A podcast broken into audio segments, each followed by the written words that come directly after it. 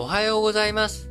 2021年、令和3年9月1日、えー、今日は水曜日ですね。えー、本日も新聞解説、ながら聞きをやっていきたいと思います。えー、まず最初の話題、丸1としては、やはりこちらですかね。アフガン情勢についてお伝えしていきたいと思います。えー、最近ね、ずっとアフガン情勢をお伝えしてきているので、もうなんか、あ聞き飽きたよという方もいらっしゃるかもしれませんけれども、まあ、昨日8月31日に、えー、アメリカ軍が、えー、撤収を完了したということになりますので、まあ、これまでの経緯含めて、まあ、今後どうなっていくのかということについてですね、簡単にまとめておきたいと思います。えー、まずそもそもアフガニスタンという土地柄ですけれども、まあ、地図上は中央アジアのど真ん中に位置する、まあ、大陸の要衝、えー、中心部分に当たるところです。えー、なので、えー、過去、歴史上ですね、えー、いろんな国々がこのアフガニスタンをめぐって、え、対立をしたりとかですね、アフガニスタンを制圧しようという動きがありました。えー、アフガニスタン山岳地帯ですごくこう国土の中がですね地政学上も非常に制圧の難しいお土地柄ということもあり、えー、19世紀後半にはですね、えー、イギリスが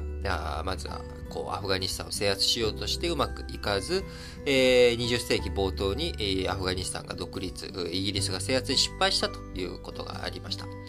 その後、アフガニスタン、独立はしているんだけど、なかなか内部の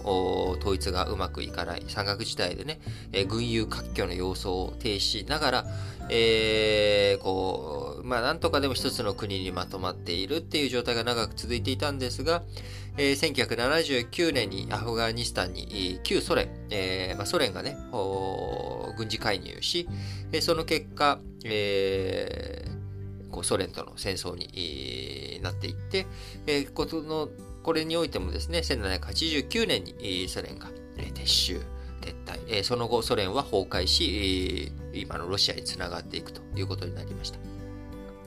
でそういったアフガニスタンの混乱の中で、えー、タリバンが勢力を高めていき、1996年から2001年、えー、こちらの期間にね、タリバンがアフガニスタンを統治するという時期がありましたが、911テロを受けて、えー、こう、あ、名前忘れちゃった。オサマ・ビン・ラディンさん。えー、オサマ・ビン・ラディンを、えー、かくまっているということで、アメリカがタリバンに攻撃を仕掛けていき、テロ戦争、アフガン戦争が始まったという、こういった流れがありました。で一時はアメリカ早々にね、えー、タリバンをこう屈服させる方向に進んでいたわけなんですけれども、えー、なかなか、こう、体制をこうアメリカが勝利の方向に進んでいくことができたとしても、えー、完全制圧するっていうことは地形上、山岳地帯が入り組んでいる関係上、なかなか難しい。えー、言うなればですね、えー、90点取るっていうのは、これはなんとか頑張ればいけるんだけれども、100点満点を取ろうとするセンター試験とかでもですね、えー、何でもなんか TOEIC とかでもイメージしていただければと思うんですけど、ノーミスで、えー、クリアするのが難しいっていうのはイメージなんとなくつきますかね。えー、なので、えー、90%を制圧したとしてもですね、10%のところに逃げ込まれてしまっている。で、それをなかなか弾圧することができない。えー、ということで、この20何年間、あ20年間ずっと続けてきてしまい、最終的にはアメリカ、のいろんな請求、請求なね、改革とか、そういったことに反発するアフガニスタンの中の人たち、そしてアフガニスタン政府の腐敗に対する不満、こういったものも蓄積し、最終的にはタリバンが今再び権力の座に戻ってきたという、まあ、こんな流れになっているわけですよね。で、今後、どういうふうになっていくのか。まあ、事実上のアメリカの敗北という状況ですけれども、まあ、アフガニスタン国内のまず問題がありますね。えー、女性の人権問題、アメリカをはじめとした西洋諸国に対して、協力した協力者の取り扱いがどうなのか。そしてアフガニスタン自体の経済、これをどうしていくのか。アフガニスタンの国内がまずちゃんと安定できるのどうなのというところ、ここを向き合っていかなきゃいけないということになります。で、おそらく多分無理なんですよね。えー、タリバンあ国内をきちんと安定的にやっていくっていうことを、もともと国際社会からの支援金、えー、こういったものを頼りに経済を立て直そうとしているところ、もう道半ばの状態で、えー、再び混乱ということになっていくので、えー、短期的にタリバンがアフガニスタンを統治しきるっていうことはね、これはもう無理だということになります。えそうなってくると、じゃあこのアフガニスタンのその国内情勢を受けて何が起きるか。まずは難民が発生するっていう状態。これはもう、やむなしなのかなと思います。えー、あとはそれがどれぐらいの規模になっていくのか、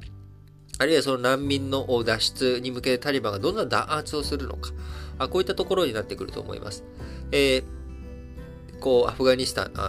がね、え、難民が発生してくると、難民はトルコとか EU とかそっちの方向を目指していくっていうことになるので、シリアの難民問題を抱えているトルコ EU に今度はアフガニスタン難民問題を抱えさせられるのかという、まあ、こういった懸念が高まっていくということ。